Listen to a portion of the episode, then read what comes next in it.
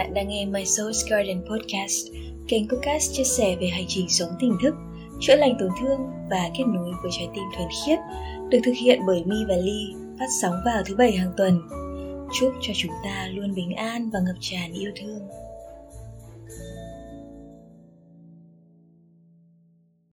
Hello mọi người Chúng mình đã quay trở lại với podcast hàng tuần rồi đây Và sau rất là nhiều những cái cuộc trao đổi với nhau Rồi những cái buổi on mic cùng với mọi người thì Mi và Ly có nhận ra một điều Đó là tất cả chúng ta đều bị lý trí thao túng Theo một cách nào đó. Nên podcast ngày hôm nay chúng mình sẽ chia sẻ với mọi người Về việc lý trí đã thao túng chúng ta như thế nào. Yeah. Thì uh, có một cái câu chuyện uh, hôm trước ở nhà mi đấy là uh, bạn Moka thì Mi thì rất là cưng bạn ấy. Nhưng mà kiểu như là cái cách mình nói chuyện với bạn ấy thì nó hơi buồn cười ấy. À, thi thoảng mình cả hay ôm xong rồi mình ghì xong rồi kiểu mình yêu quá xong rồi mình ờ, ơi xấu thế nhỉ?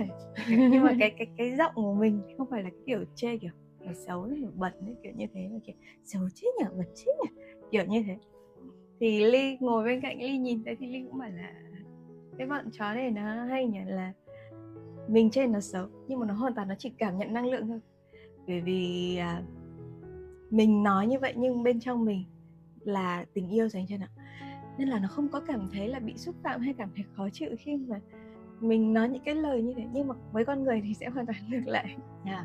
Tức là dù là nói đùa thôi, dù là trêu thôi Người ta vẫn có cảm thấy là bị bị như kiểu body shaming yeah. bị cảm thấy xúc phạm khi mà bị chê trách một cái gì đấy và mọi người sẽ thường xuyên là nhắc nhở nhau là dùng ái ngữ, dùng những từ đẹp đẽ hay là né đi những cái khuyết điểm của người khác. Hay là ngay cả cái câu chuyện là khen, chê các thứ đấy là cũng vẫn luôn luôn tránh dùng những cái từ ngữ mà để cho người ta dễ hiểu lầm. Thế mình thấy rằng là nếu như mà mọi người cảm nhận sâu hơn về mặt năng lượng hay chỉ cảm nhận đơn thuần thôi, tức là sống đơn giản đi một tí, chỉ đơn, chỉ coi như là tương tác với nhau và cảm nhận nhau về mặt năng lượng thôi thì mọi thứ thực sự là nó sẽ dễ dàng hơn rất là nhiều trong câu chuyện truyền thông. Thì như câu chuyện của mi vừa mới chia sẻ đấy tức là mình ghi ghi con con mocha lại và khen nó. Bày tỏ tình yêu của mình nhưng mà lại nói là xấu thế nhờ bẩn thế nhờ. Nhưng mà rõ ràng là mocha thì không hiểu tiếng người. Mọi người biết là tự gọi là hiểu hay không hiểu thì ra là nó nghe mệnh lệnh và mọi thứ nó đều là phản xạ có điều kiện thôi. Thế nhưng mà nó cảm nhận được cái tình cảm của mình, cái tình yêu, cái cảm xúc của mình dành cho nó vào thời điểm đấy và nó không có khe đến câu chuyện ngôn từ. Thế là nhiều lúc mình cũng nghĩ rằng là liệu con người hiểu được ngôn ngữ ấy, nó là điều tốt hay không tốt, nó là điều nên hay không nên, nó có phải là một điều dạ, luôn luôn tuyệt vời và để chứng minh rằng là con người là một loại động vật cấp cao hay không? Đấy. Thế tại vì là ngôn từ sinh ra và có rất là nhiều những cái hiểu lầm phía sau ngôn từ nhưng mà nếu như mọi người cảm nhận về năng lượng thì ngay cả nhá có những cái câu chuyện như thế này là ngay cả khi nói cảm ơn nhưng bên trong mình không có cái năng lượng của cái sự biết ơn đó của cái sự cảm ơn đó thì nó rất là trống rỗng. Và sometimes nó là một cái sự rất mỉa mai ấy yeah. khi mà mình nói câu cảm ơn. Hay là câu xin lỗi cũng yeah, thế. xin lỗi. cái xin lỗi và cảm ơn ấy đấy nó sẽ luôn luôn đi kèm với nhau là cái năng lượng bên trong đấy. Và khi nào mà người ta đẩy năng lượng của cái tôi vào trong đấy của cái sự bài xích ấy, thì con người dễ cảm nhận được hơn còn khi mà người ta nói lời yêu thương ấy có năng lượng của tình yêu bên trong đấy chưa chắc mọi người đã cảm nhận được. Ừ. cho đến khi nào phải có một người thứ ba nào đấy nói cho đến khi nào mà mọi người kiểu mất đi cái điều đó và mọi người nhớ lại thì mọi người mới cảm nhận được là à trong cái câu nói đấy có chứa năng lượng của tình yêu thương. Đấy thì giống như kiểu cái việc là bố mẹ của chúng ta cũng không biết cái cách mà bày tỏ cái tình yêu thương hay cái cảm xúc cái sự ngọt ngào với các con cái bởi vì mọi người được dạy như thế được môi trường và xã hội dạy cho như vậy. Những cái lời yêu thương nó trở thành một cái gì đấy nó rất là xến xúa rất là chót lưỡi đầu môi nó không có thật. Đâm ra là mọi người uh, hay kiểu sử dụng những cái cách khác và sử dụng những ngôn từ khác để bày tỏ cái tình yêu thương của mình. Và cái điều đấy nó làm cho lý trí và bộ não có cơ hội để thao túng con người. Có cơ hội để thao túng chúng ta. Đấy là lý do cũng vì sao mà có nhiều người bị lừa chỉ sau vài cái câu nói ừ. bởi vì người ta đẩy cái đối phương vào cái trạng thái là bị thao túng bởi lý trí người ta sẽ bị quên đi cái cảm xúc và cái cảm nhận thật thật sự ở đằng sau câu nói nó là năng lượng gì nó chỉ nhìn nghe thấy những cái câu nói bên ngoài mà rất thỏa mãn cho cái tôi lý trí thôi và người ta đã rất là dễ bị dắt mũi theo những cái điều đó thôi yeah. thì từ khoảng năm mà chúng ta 4 tuổi là cái bản ngã của chúng ta nó bắt đầu hình thành. Và tất cả chúng ta đều có bản ngã nhưng mà tất cả chúng ta đều đã quá quen với cái việc là sống với cái sự dẫn dắt của bản ngã rồi. Nên là rất khó để mà chúng ta có thể lắng nghe được cái cảm nhận bên trong mình để nghe xem là cái lời nói kia nó có thật lòng hay không nó có xuất phát từ bên trong hay không. Và rất là nhiều người thích nghe những cái lời nói ngọt ngào kiểu à, định vợ một chút đó đó thì không cần biết là thật hay không, nhưng mà chỉ cần được nghe là thấy rất là êm tai, là rất là thích rồi. Đó, và cũng sẽ tương tự như vậy khi mà họ nhận được những cái lời góp ý một cách thẳng thắn, họ sẽ cảm thấy rất là khó chịu và cảm thấy như là bị xúc phạm, bị tấn công vậy.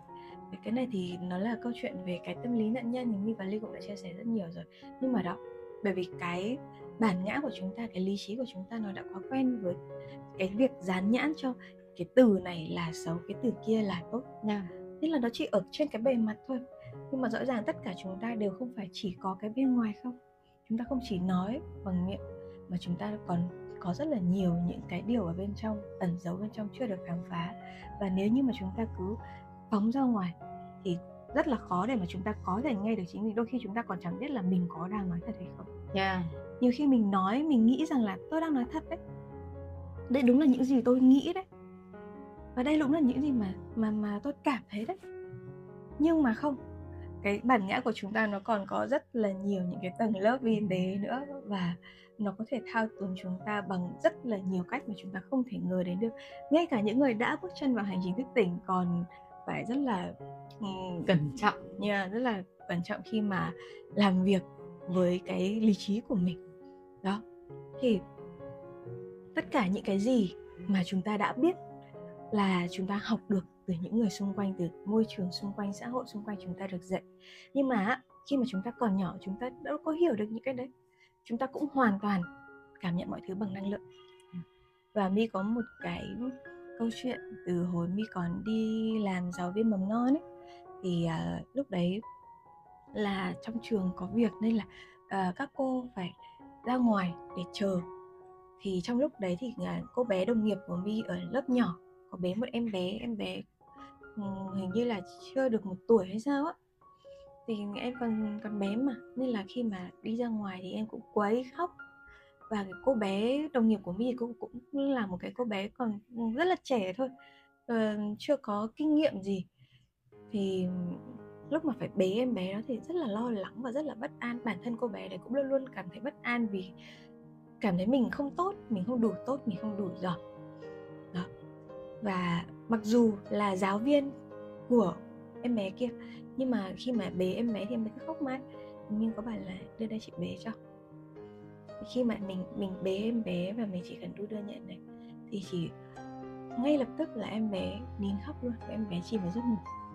Đó. Thì cái năng lượng của chúng ta, nó cũng là cái điều mà tác động và ảnh hưởng lên tất cả mọi thứ, kể cả khi mà chúng ta có nhận thức được nó hay không. Và đấy, giống như là ly nói, có rất là nhiều người khi mà mình bày tỏ cái tình cảm thực sự của mình, cái nỗi lòng thực sự của mình cái người nghe họ không có tin. Họ không có hiểu. Bởi vì họ đã quá quen cái việc là họ từ chối bản thân rồi. Yeah. họ phủ nhận bản thân và họ nghĩ rằng là mình không đủ tốt mình không đủ giỏi. Thì chính cái cô bé mà đồng nghiệp của mi đó mặc dù mọi người có nói như thế nào cô không hề chấp nhận được cái điều đó. Không hề tin cái điều đó. Cô ấy luôn luôn tin rằng là mình không đủ tốt. Đó. và mi cũng có một người bạn khác nữa đó là bạn ấy đã quá quen với cái việc là bạn ấy theo đuổi mình ừ. thế đến lúc mà mình cũng nói lại với bạn ấy là mình cũng rất là yêu bạn ấy. Nhưng mà không phải theo cái kiểu là tình cảm nam nữ nhưng mà mình yêu theo cái kiểu trân trọng và mình rất là mình rất là là trân quý bạn ấy. Bạn cũng không tin cái việc đấy. Đó thì cái lý trí của chúng ta ấy, nó làm việc một cách rất là kỳ cục đấy. Và nó rất là phức tạp đấy nó không hề đơn giản như chúng ta nghĩ đâu. Mình khi mà mình bắt đầu có cái nhận thức ra là cái nhận thức của mình cũng được xây dựng theo mà thì cái tôi giống như mi nói là 4 tuổi nó bắt đầu có những cái tôi rồi. Thực ra linh nghĩ là còn sớm hơn. Khi mà bắt đầu à, em bé từ chối à, một ai đó bế hay là từ chối ăn một cái gì đó là bắt đầu cái tôi nó dần dần hình thành theo cái lứa tuổi đó rồi. Và cái câu chuyện về ngôn ngữ là cái lúc bé mình được nghe ngôn ngữ một cách rất là gọi là yêu thương được được nghe ngôn ngữ rất là yêu thương và ngay cả cái việc mà đúng như kiểu cái ứng xử giống như là ứng xử của con cún ấy và đôi khi cũng chê em bé nha. Nhưng mà rõ ràng là cái việc mình cảm nhận ấy cái việc thời điểm bé mình cảm nhận được cái sự yêu thương đấy nó rõ ràng và nó dễ dàng rất là nhiều. Nó không giống như kiểu là khi mà đợi lớn lên mình ngay cả dùng những mỹ từ với nhau rồi vẫn không thể cảm nhận được. Thì có những cái lần mà ở trên mạng có những trend và gửi những cái lời yêu ừ, thương cho vợ hay cho chồng ấy thì xem thử xem là phản hồi của các anh hay của các chị như thế nào phản ứng của mọi người ra sao thì phải đến 80 90 phần trăm mọi người cảm thấy đối phương có vấn đề yeah. Trong khi là cái người kia khi mà join vào cái trend đó tức là người ta cũng đã tìm một cái cơ hội để thể hiện cái cảm xúc cái tình cảm cái sự biết ơn hay cái tình yêu thương của mình dành cho đối phương. Thế nhưng mà vẫn bị từ chối một cách rất là phũ phàng. Thì mọi người tự nhiên coi cái điều này là bình thường. Trong khi thực ra Ly tin là với Mi và Ly bây giờ ấy, thấy rằng là mọi người dành cho nhau những cái ngôn từ đẹp, mọi người dành cho nhau những cái cử chỉ yêu thương, những cái ái ngữ với nhau, những cái năng lượng của cái sự yêu thương với nhau, nó mới là điều bình thường. Còn ừ, những cái gì mà đang diễn ra mà tưởng như là nó bình thường đó, nó lại là cái thứ rất là bất bình thường. Con người cần được nuôi dưỡng bằng tình yêu thương để lớn lên. Rồi cả cái câu chuyện rằng là một ngày cần bao nhiêu cái ôm ấy để cho có một cái sức khỏe tinh thần lành mạnh ấy thì ly đã còn từng kiểu xét những cái báo thức để ôm mọi người. Tức là thời điểm mà có một ai ở trước mặt mình thì mình sẽ ôm cái người đó. Và nếu như không có ai thì mình sẽ ôm bản thân mình. Thì có những cái người bạn mà chẳng may nhá ừ, đúng đúng đúng từ là chẳng may rơi vào cái thời điểm báo thức đó. Ừ. như mi với ly thì rất là đơn giản thôi không có vấn đề gì cả. Chúng mình cứ ôm một cái nào là chúng mình sẵn sàng ôm và mình thực sự hiện diện về cái ôm đó mình chạm được vào nhau mình cảm nhận được cái nhịp tim cái hơi thở của nhau cảm nhận được cái tình cảm mình dành cho nhau. Thì đến lúc mà ly ôm những cái người bạn kia của ly kìa họ bị bất ngờ. Họ bị bất ngờ bởi vì rằng là họ tưởng cái câu chuyện đấy là câu chuyện đùa thôi. Yeah. Dạ. khi mà ly bảo là ôm nào một cái là họ đã hơi bất ngờ rồi. Tại vì ly cũng có giải thích là giờ ôm của ly như vậy. Đó. Và à, nó là một cái để mà nuôi dưỡng cái sức khỏe tinh thần của ly. Thì mọi người có joy không? Thì mình phải hỏi trước mình đưa ra một lời mời và người ta chấp nhận thì mình mới hành động chứ không phải là ờ, đến giờ tôi ôm bạn ở đấy thì tôi lao vào tôi ôm. Yêu thương thì cũng cần phải có sự cho phép của đối phương nữa. Và khi họ bắt đầu có một sự mở lòng à họ sẵn sàng đón nhận cái ôm thì cái ôm của mình cũng làm cho họ bất ngờ. Bởi vì mọi người đúng như kiểu là một cách xã giao ấy thì từ cái hành động cho đến cái lời nói đều không có chứa được cái năng lượng ở bên trong như vậy. Mọi người làm nó vì được dạy như thế được bảo như thế từ cái bắt tay từ lời cảm ơn hay là xin lỗi hay là ngay cả những cái ôm cũng thế nó rất là hời hợt. Ừ. nó không có cái năng lượng ở bên trong của cái việc tôi muốn làm điều này bởi vì tôi yêu bạn. Và mọi người đóng khung cái từ yêu lại và chỉ giới hạn những cái tình cảm những cái cảm xúc đấy cho những đối tượng rất hạn hẹp. Trong khi là thực tế chúng ta hoàn toàn có thể yêu thương tất cả mọi người mà chúng ta có cái tương tác với họ có cái kết nối với họ. Đương nhiên là rõ ràng là trên cái hành trình này của mình mình không phải, mình chưa đến được cái giai đoạn, mặc dù mình hướng đến, đó là mình yêu thương tất cả mọi người và vạn vật như nhau, mình không có phân biệt. Mình rõ ràng vẫn có cái sự phân biệt, nhưng mình càng ngày càng hướng dần đến cái việc là tôi yêu thương bản thân tôi nhiều đến mức độ tôi san sẻ cái tình yêu thương này công bằng cho tất cả mọi người, cho tất cả những vật mà tôi có thể tương tác với. Cây, cối, hoa, lá, con vật nuôi, rồi bạn bè xung quanh tôi, những người lạ ở ngoài đường. Đấy, thì nếu như mọi người có sự quen thuộc đó cái việc đầu tiên vẫn là phải quen thuộc với chính mình làm cái điều đấy cho mình. Trong những cái workshop hay là những cái podcast mà mi và đi chia sẻ với học viên của chúng mình với khách hàng các thứ chúng mình vẫn nói cái câu chuyện là mọi người thực hành cái việc yêu thương bản thân. Đó là từ câu chuyện nói ái ngữ với mình chăm sóc mình như thế nào soi hương để chuyện trò với mình như thế nào. Và cái việc đấy uh, nhiều khi nó không work khi mà mọi người làm cho có. Yeah mọi người không có thực sự cảm nhận được cái điều đó. Mọi người à tôi phải làm cái này để yêu thương bản thân tôi. Thế thì nó không có thực sự hiệu quả. Đó là lý do vì sao mà nhiều khi ly cũng thắc mắc ấy. Ly cũng thắc mắc là những cái thứ mà mình chia sẻ với mọi người liệu nó có đúng hay không? Tại sao làm với mình có hiệu quả mà làm mọi người làm ấy? Dù mọi người làm có chia sẻ là làm một tháng hai tháng trời nhưng mà không có cảm nhận gì hết. Thì cuối cùng vẫn là câu chuyện là mọi người không thực sự làm việc với bản thân mình đủ nhiều để mà có thể bắt đầu uh, xây dựng lại cái kỹ năng cảm nhận cảm xúc, cảm nhận năng lượng của chính bản thân. Thế nên là những cái thứ bên ngoài, những cái việc mà mọi người thực hành, những cái điều tốt đẹp, nói lời khẳng định tích cực này, rồi yêu thương bản thân mỗi ngày này, chăm sóc cơ thể ra làm sao, rồi viết nhật ký các thứ, những cái thứ đấy nó không có hiệu quả. Và cái lý trí thao túng, nó lại một lần nữa dựa trên những cái điều đó, phản bác lại toàn bộ những thứ được coi là tự nhiên. Đó là tình yêu thương. Để nó tin vào được à không, cái này nó không hiệu quả. Xã hội này là như thế rồi bạn phải tạo ra một cái giá trị nào đó ừ. được xã hội công nhận thì bạn mới được yêu thương bạn phải là một cái người nào đó có tầm ảnh hưởng có tên tuổi ở trong một ngành nghề một lĩnh vực nào đó thì bạn mới được yêu thương nhưng mà đấy nó là sự thao túng của lý trí của bộ não khi mà nó chỉ dựa vào những cái barem đánh giá ở bên ngoài để xây dựng lên hình ảnh của một con người và để dựa vào đó để tìm cái tình yêu thương đấy. nên là mọi người bị theo những cái guồng quay đấy thì cũng là một cái điều bất thường nhưng mà hoàn toàn bình thường yeah. vì mọi người đã có quen với cái sự bất thường đấy rồi thực ra là cái câu chuyện này về những cái ôm mà nếu như mà chúng ta lên phố đi bộ thì cũng tất cả cũng hay có những cái người mà họ free hug yeah à. free hug đó give free hugs nhưng mà mọi người kiểu đi đến đấy là né né nên mọi người rất là sợ cái việc là tương tác ừ. ngay cả với người thân chứ đừng nói là với người lạ nha. Rất là ngại cái việc đấy và mọi người thường dùng cái từ xến. Ừ yeah xến quá. À, hay là mình cái cả nói chuyện với bố mẹ mình mình không có thể hiện nhiều cái tình cảm hay là những cái sự tương tác thân mật. Chưa nói đến là kể cả vợ chồng sống với nhau lâu năm cũng sẽ dần dần mất đi cái điều đó. Đấy. rồi khi cả bạn bè mặc dù chơi thất rất là thân với nhau nhưng mà gặp nhau vì mấy, mấy đứa bạn thân cấp ba gặp nhau chưa nghe nhìn thấy người đâu là nghe thấy tiếng chửi rồi à. Gặp nhau không bao giờ ôm ấp gì đâu à ừ. nhưng mà um, cái hôm mà lần đây gần đây nhất thì uh, mi có đến nhà bạn mi chơi hôm đấy sinh nhật bạn mi thì lúc đấy nằm trên giường để ở trong mấy đứa trẻ con ấy mình đang nằm này trên hai đứa bạn nó nằm xuống cạnh mình xong rồi nó vòng tay qua nó ôm mình. Và lúc đấy thực sự là mi cũng mi mi, mi chợt nhận ra rằng lâu lắm rồi mình với mấy đứa bạn mình không có ôm nhau ừ.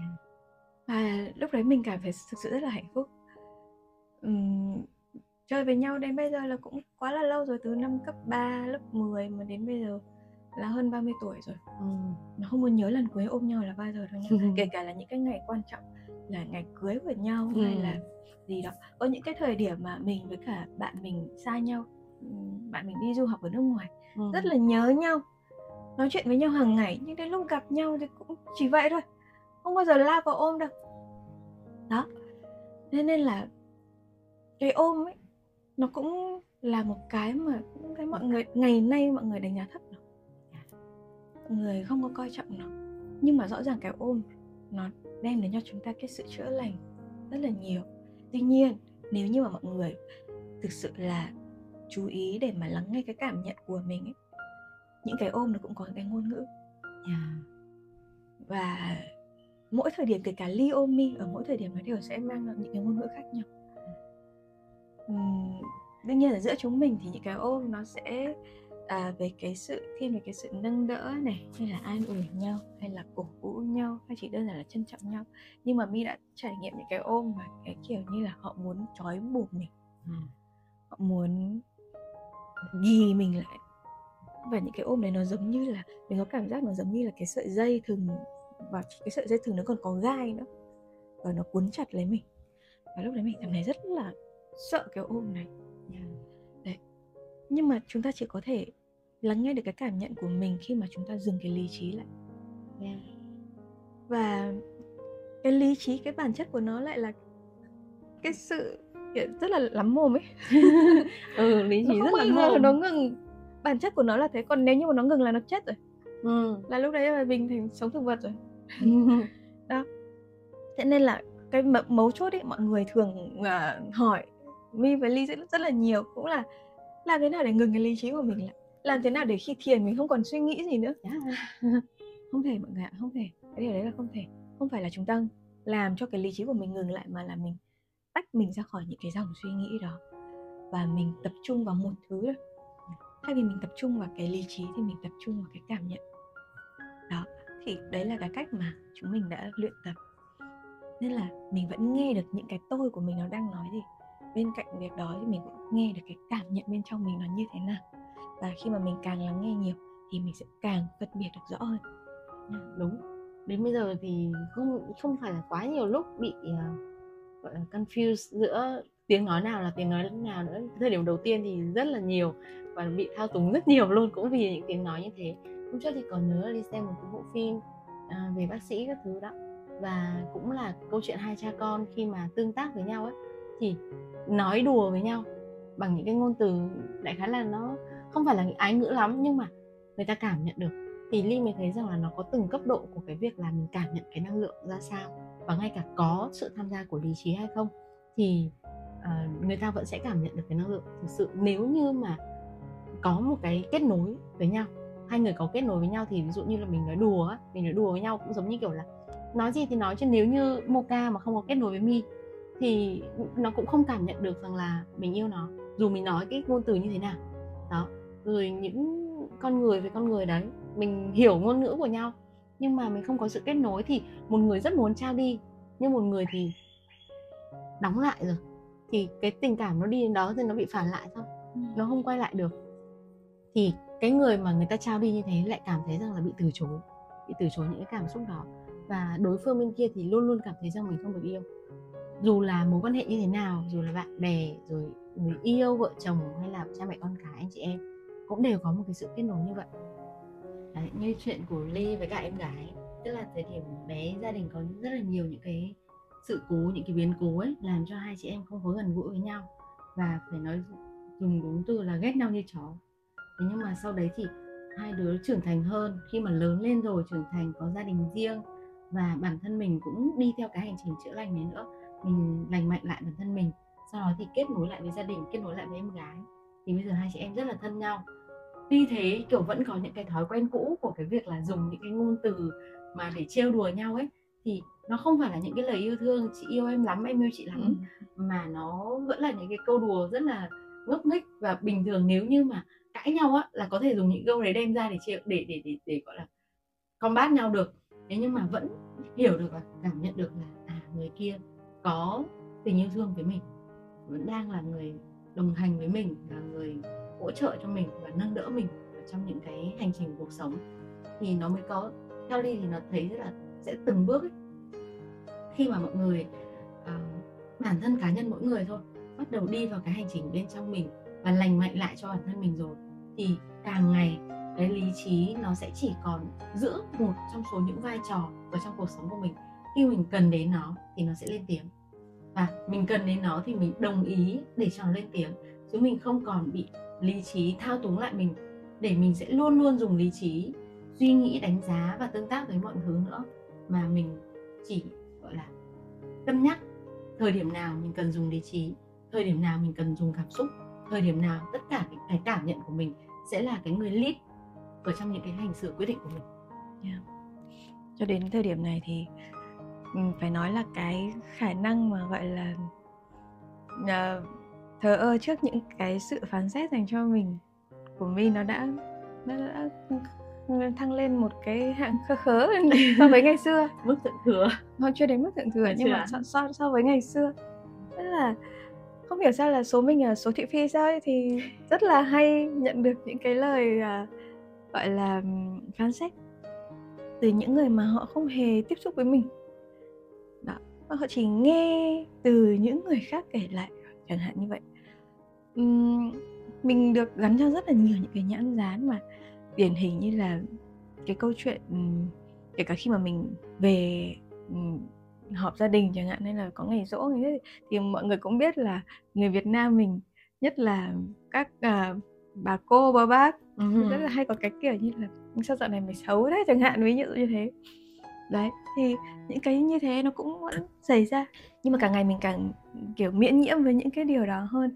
Nên là cái cuộc sống của mình mặc dù vẫn sẽ có những người nói ra nói vào vẫn sẽ có những người đánh giá phán xét mình thế nọ thế kia.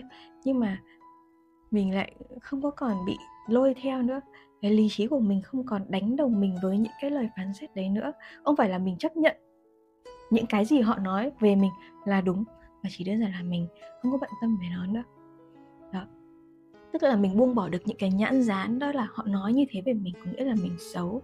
Họ dùng những cái từ đó có nghĩa là mình không đủ tốt họ chê mình xấu hay là họ chê mình thế nào đó là những cái từ đấy là những cái từ mà không nên. Và mình tức giận với họ hay là mình ghét bỏ họ hay là mình tự dằn vặt chính mình thì tất cả những cái điều đấy không còn nữa. Và cái câu chuyện về kết nối giữa mi và bố mi chẳng hạn, bố mi cũng là cái người mà kiểu overthinking quá đà ấy nên là cũng hay, nhiều khi cũng hay nói những cái lời mà nó khiến người khác bị tổn thương. Ừ. Nhưng mà dần dần thì mình buông bỏ được những cái điều đó và mình nhìn được đằng sau những cái lời nói đó của bố cũng là những cái tổn thương của bố. Ừ. Nó là cái sự phản chiếu thôi. Cho nên là khi mà mình nghe những cái điều đó, mặc dù cái tôi của mình thì nó vẫn có những cái tổn thương, nhưng mà bên trong mình, cái cảm nhận của mình mình lắng nghe được và mình hiểu được. Mình hiểu được và mình không có tức giận hay là mình không có còn phản ứng lại với những cái điều đó nữa? Thì đấy cũng là một cái điều mà mình nghĩ rằng là tất cả chúng ta đều hướng tới. Cho dù bạn có bước trên cái hành trình thức tỉnh hay không, có bước trên cái hành trình tâm linh hay không, thì chúng ta luôn luôn muốn sống một cái cuộc sống mà thực sự được là chính mình và không có còn bị lay động bởi những cái tác động ở bên ngoài nữa. Gọi là tâm bất biến giữa dòng đời vạn biến đấy. Tâm bất biến giữa dòng đời vạn biến cái ờ, việc lý trí đứng ra lead trong một số chuyện đồng ý là nó rất là có tác dụng. Nhưng mà khi đã phải dùng đến từ thao túng rồi ấy, thì mình sẽ thấy rằng là um, rõ ràng nếu như mình để bị thao túng dù là bởi, bởi truyền thông dù là bởi người nào đó hay là bởi chính mình thôi thì mình đã không được là mình rồi. Mình đã không cảm nhận được bản thân mình rồi. Và cái mà mình không cảm nhận được bản thân mình ấy, nó làm cho mình bị mất kết nối với chính mình và nhiều thứ. Mình khi mà mình mất kết nối thì không có cái việc gì mình làm nó ra hồn hết á. Đi uh, càng ngày càng cảm nhận sâu sắc cái điều này. Yeah. thì khi mà mình bị mất kết nối là cái lúc mà kiểu đúng là cái tôi rồi lý trí nó chen chân vào và thao túng thao túng thì hợp lý vô cùng. Những cái những cái gì mà luận điểm luận cứ các thứ mà mình đưa tự bản thân mình cái cái tôi lý trí đó đưa ra ấy rồi sao mà nó hợp lý mình phải thế này đi, mình phải thế kia đi, mình là mẹ rồi à, hay là mình từng này tuổi rồi thì mình phải thế này thế kia thì khác. Rất là nhiều những cái, như mi nói đấy là những cái nhãn dán mà được đưa ra để chứng minh rằng là tôi phải thế này mới đủ tốt, mới để được yêu thương. Đó, và chính mình cũng không ghi nhận mình. Sao sao? Có những lúc mà mình chán quá mà chẳng vì lý do gì cả, thì mình để cho cái tôi, lý trí nó thao túng một cái là mình xa đà ngay ví dụ như là có một bạn học viên của mi và ly mà à, hôm qua ly có nói chuyện với cô ấy nha là bảo rằng là cái thời điểm đó thực sự là cuộc sống nó đã nếu như được xét một cách rất là khách quan là đã viên mãn rồi nha. Ừ. dù là ly hôn nhưng mà công việc rất là ổn định mà cái công việc đấy cũng là cái công việc mà mình yêu thích nha. Rồi công việc không hề có áp lực gì. Mặc dù là đi làm về phải về muộn một xíu nhưng mà nguyên ban ngày từ sáng cho đến tầm hai ba giờ chiều là chơi không à? Ừ. sau đấy bắt đầu mới làm việc và tự nhiên là thành về muộn. Chứ cũng không phải là cô ấy bị phải về muộn. Đó.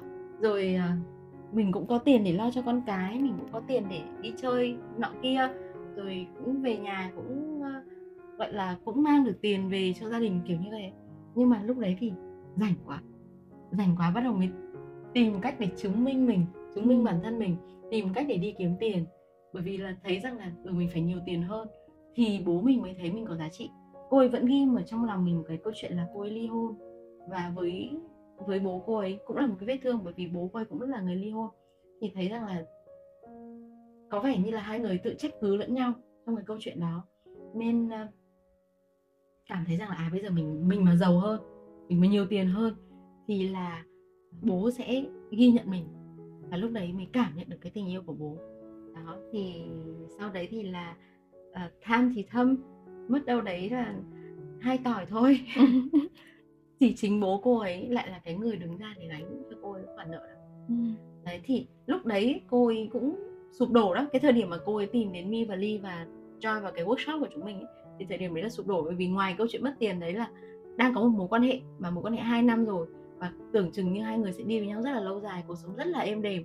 Thế mà tự nhiên một ngày người ta biến mất ngang đó thế thì mới thấy rằng là ngoài câu chuyện vô thường của cuộc sống đấy thì những cái tình huống đưa đến cho bản thân mình mà nó gọi là để cho êm đềm quá ấy, thì cái lý trí nó không chấp nhận.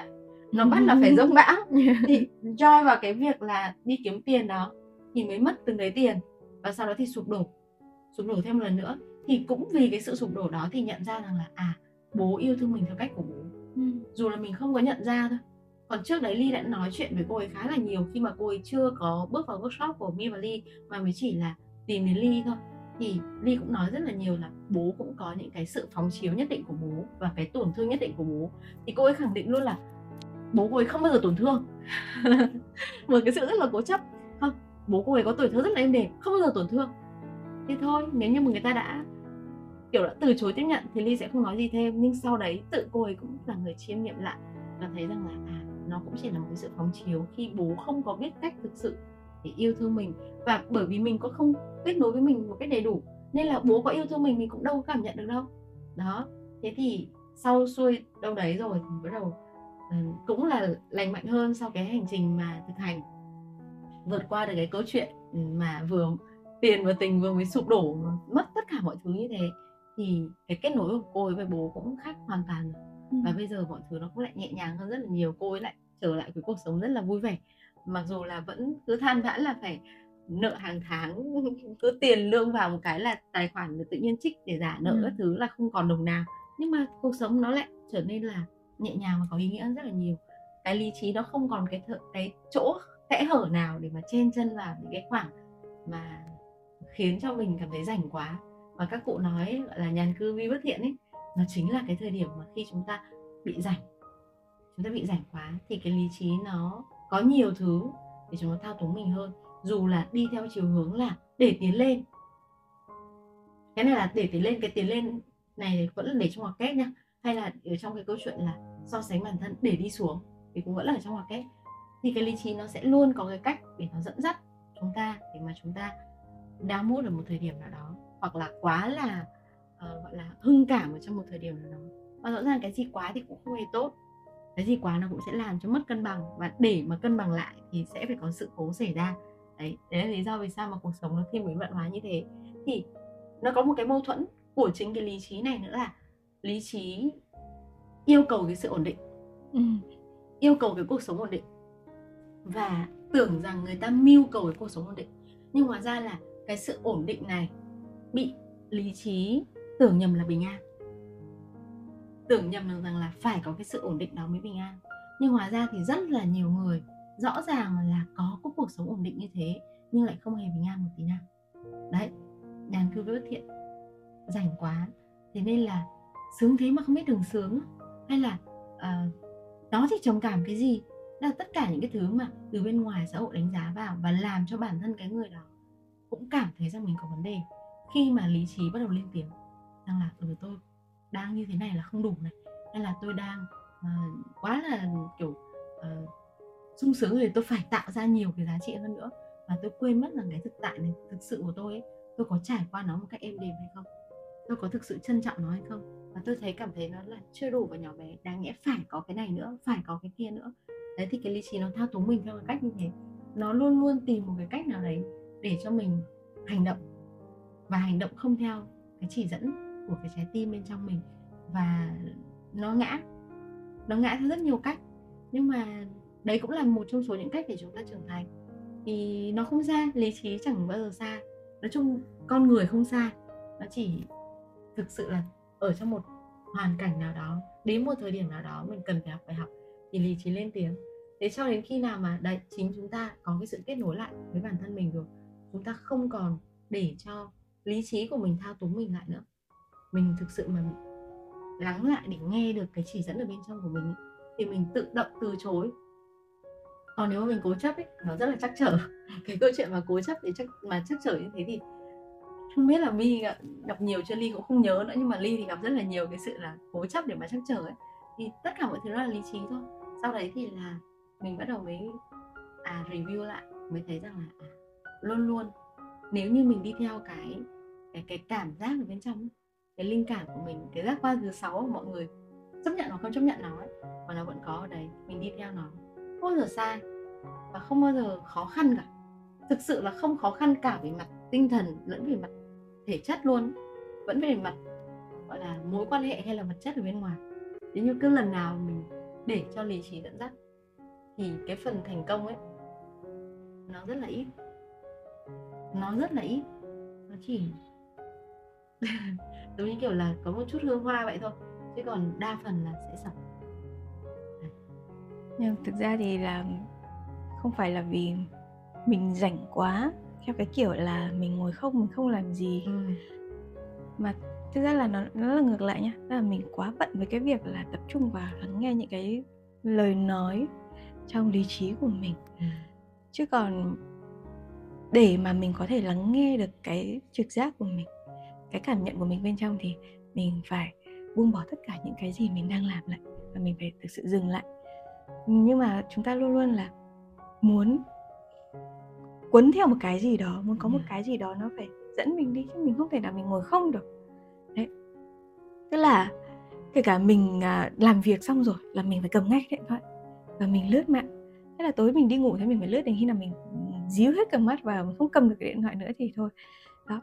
Thì những cái lúc mà chúng ta có cái khoảng thời gian rảnh ấy thì chúng ta lại vô thức tiếp nạp những cái nguồn năng lượng khác mà lại là những cái năng lượng rất là hỗn tạp đấy và khi mà chúng ta tiếp nhận quá là nhiều những cái năng lượng hỗn tạp những cái thông tin hỗn tạp như thế thì đến khi mà chúng ta vào những cái tình huống mà chúng ta phải giải quyết những cái công việc hay là những cái vấn đề thì chúng ta sẽ lại lấy những cái dữ liệu mà lý trí nó đã thu nạp được trong những cái lúc vô thức đó để nó xử lý cái tình huống đó cái vấn đề đó mà lý trí mặc dù nó rất là mong muốn có cái sự bình an có hạnh phúc có tình yeah. yêu nhưng nó không tin là những cái thứ đấy có thể đến một cách dễ dàng. Đó là ngay lập tức khi bạn chọn nó. Là không phải làm thế này phải làm thế kia. Đấy, bởi vì bản chất của lý trí của chúng ta là nó không bao giờ nó ngừng nghỉ. Nên là nó muốn chúng ta cũng như thế bởi vì khi mà nó chúng ta ngừng lại nó cảm giác là mình chết. Và đấy là một cái cái bản năng của nó để bảo vệ chúng ta thôi nhưng mà đó ngoài cái cái trí thông minh của cơ thể của mình ngoài cái trí thông minh từ não bộ của mình chúng ta còn một cái không phải gọi là trí thông minh nữa mà nó còn là cái sự thông thái yeah. và mi và ly hay gọi đó là cái trái tim minh triết yeah. thì đó đó là cái cái sự chỉ dẫn mà chúng ta vẫn hay gọi là trực giác á đó. mặc dù là những cái bài học những cái tình huống mà lý trí mang đến cho chúng ta hay là bản ngã mang đến cho chúng ta nó không phải là cái gì xấu xa cả. Về ở một cái góc độ rộng hơn thì tất cả mọi thứ nó xảy ra đều có lý do của nó nó không có đúng và sai. Thế nhưng mà khi mà chúng ta càng lắng lại để chúng ta học cái cách nghe cái sự chỉ dẫn bên trong mình ấy thì cái con đường mình đi nó sẽ bớt chắc trở hơn nó sẽ ờ, không thể gọi là nó sẽ màu hồng được. Dạ. nhưng mà mình sẽ thay vì là mình mất kiểu như là một khoảng thời gian quá là dài để mình học đi học lại một bài học ví dụ kiểu mình học lớp 1 mình học đến tận 10 năm á. Mình chỉ một năm thôi. Đó nhưng đâu có nhất thiết là mình cứ phải học đi học lại mãi như vậy đâu. Nhưng mà cái này đương nhiên là lựa chọn của mỗi người thôi. Thì uh, cái podcast hôm nay mi và ly cũng chỉ muốn chia sẻ về cái cách mà lý trí thao túng chúng ta như thế nào nhưng mà bên cạnh lý trí thì còn một cái khác nữa và chúng ta thường bị nhầm lẫn là nó tách rời khỏi lý trí. Nhưng mà thực ra nó cũng là một thôi. Cái này là mi và ly sẽ chia sẻ với mọi người ở một cái podcast sau. Đây và cảm ơn mọi người đã dành thời gian để lắng nghe để xem podcast này của mi và ly và hẹn gặp lại mọi người ở những podcast tiếp theo của chúng mình nhé. Bye bye, bye.